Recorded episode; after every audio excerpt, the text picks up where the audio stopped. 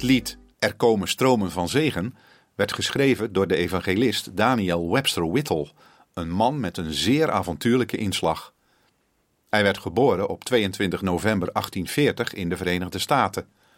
Als kind woonde hij in Chicago en volgde daar de lessen van de zondagschool van de kerk waar zijn ouders lid van waren. Maar het zei hem weinig en geloof speelde tijdens zijn kindertijd nauwelijks een rol. In 1862 trouwde hij met Abby Henson, net voordat hij zich als soldaat inschreef om in het zuiden te gaan vechten tijdens de burgeroorlog. Die oorlog werd voor hem van levensbelang, omdat Jezus Christus hem toen aanraakte en hij uiteindelijk voor hem koos. Daarover zegt Daniel Whittle zelf: toen de burgeroorlog uitbrak, verliet ik mijn huis in New England en kwam naar Virginia als luitenant van een bataljon in een regiment uit Massachusetts. Mijn lieve moeder was een toegewijde christen. Ze nam in tranen afscheid van me en volgde me met haar gebeden. Bij mijn afscheid had ze een boekje met het Nieuwe Testament in mijn rugzak gedaan. We hadden veel vuurgevechten en ik heb veel ellende meegemaakt. In een van de veldslagen raakte ik bewusteloos. Die nacht moest mijn arm geamputeerd worden tot boven mijn elleboog. Naarmate ik opknapte in het ziekenhuis, kreeg ik weer meer energie en wilde gaan lezen. Ik zocht in mijn rugzak en ik vond het Nieuwe Testament terug dat mijn moeder me mee had gegeven. Ik las het helemaal, van Mattheüs, Marcus, Lucas tot en met Openbaring. Elk deel was interessant voor me. En ik merkte tot mijn verbazing dat ik het kon begrijpen op een manier die ik nooit eerder had meegemaakt. Toen ik Openbaring uit had, begon ik weer opnieuw bij Mattheüs en las het nog eens door. En zo bleef ik maar lezen en kreeg steeds meer belangstelling voor het geloof. Maar ik was nog steeds geen christen, hoewel ik de weg van de redding door Jezus Christus wel begreep. Daniel Whittle zegt daar verder over dat hij toen, daar in dat ziekenhuis, nog steeds geen berouw had getoond over zijn zonde. Maar op een keer, rond middernacht, werd hij wakker geschud door een verpleegster. Ze vertelde hem over een jonge soldaat die stervende was in een ander deel van het ziekenhuis. De jonge man had de verpleegster gesmeekt of iemand voor hem zou kunnen bidden. De verpleegster vond zichzelf te verdorven om dat te doen en zocht hulp bij Daniel Whittle. Maar die zei: ik kan niet bidden. Ik heb nog nooit in mijn leven gebeden. Ik ben minstens zo slecht als jij bent. De verpleegster was ervan overtuigd dat Daniel een christen was, omdat ze gezien had dat hij de Bijbel las. Ze had ook gemerkt dat hij de enige was in de ziekenzaal die niet vloekte. De verpleegster bleef maar aandringen bij Daniel en uiteindelijk gaf hij toe. Toen de jonge man Daniel zag, riep hij: "O, bid voor mij, bid voor me. Ik ben stervende. Ik was een goede jongen thuis in Maine. Mijn vader en moeder zijn lid van de kerk en ik ging naar de zondagschool. Ik heb geprobeerd een goede jongen te zijn. Maar toen ik soldaat werd, ben ik slecht geworden. Ik dronk, ik vloekte en gokte en ging om met slechte mensen. En nu ben ik aan het sterven en ik ben er niet klaar voor. O, vraag God alsjeblieft mij te vergeven. Bid voor me. Vraag Christus om me te redden." Op datzelfde moment voelde Daniel dat God tegen hem sprak: "Jij kent de weg van de redding.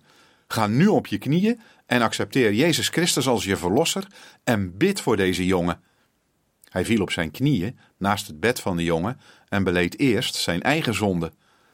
Later zei hij dat hij geloofde dat God hem ter plekke had vergeven en dat hij een kind van Christus was geworden. Hij begon daarna oprecht voor de jongen te bidden. Toen Daniel weer opstond, was de jongen overleden en had een vreedzame blik op zijn gezicht gekregen. Aan het einde van de burgeroorlog werd Whittle bevorderd tot majoor. Zijn verdere leven werd hij dan ook aangeduid als majoor Whittle. Na de oorlog keerde hij terug naar Chicago en raakte daar bekend met de bediening van de evangelist Dwight L. Moody. De invloed van Moody was zo groot op het leven van Daniel dat hij zijn goede baan opgaf en evangelist werd. Whittle begon met het schrijven van liederen in 1875, vaak onder het pseudoniem El Nathan.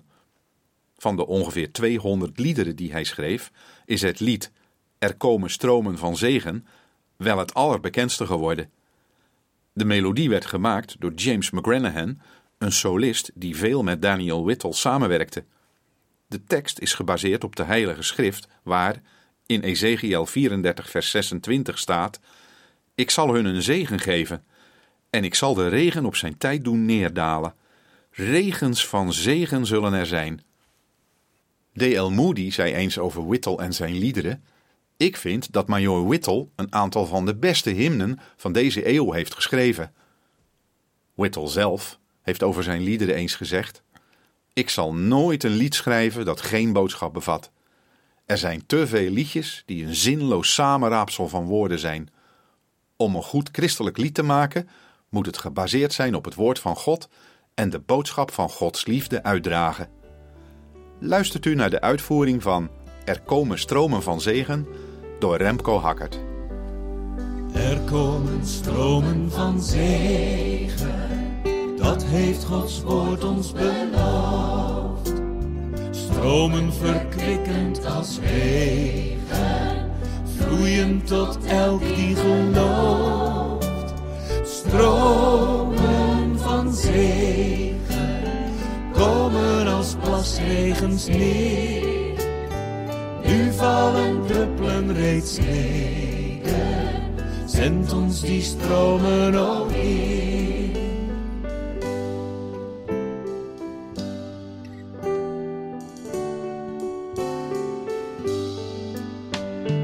Er komen stromen van zegen, heerlijk verkwikkend zal het zijn. Op de valleien en bergen zal er nieuw leven dan zijn. Stromen van zegen komen als plasregens neer. Nu vallen druppelen reeds neder, zend ons die stromen o Heer.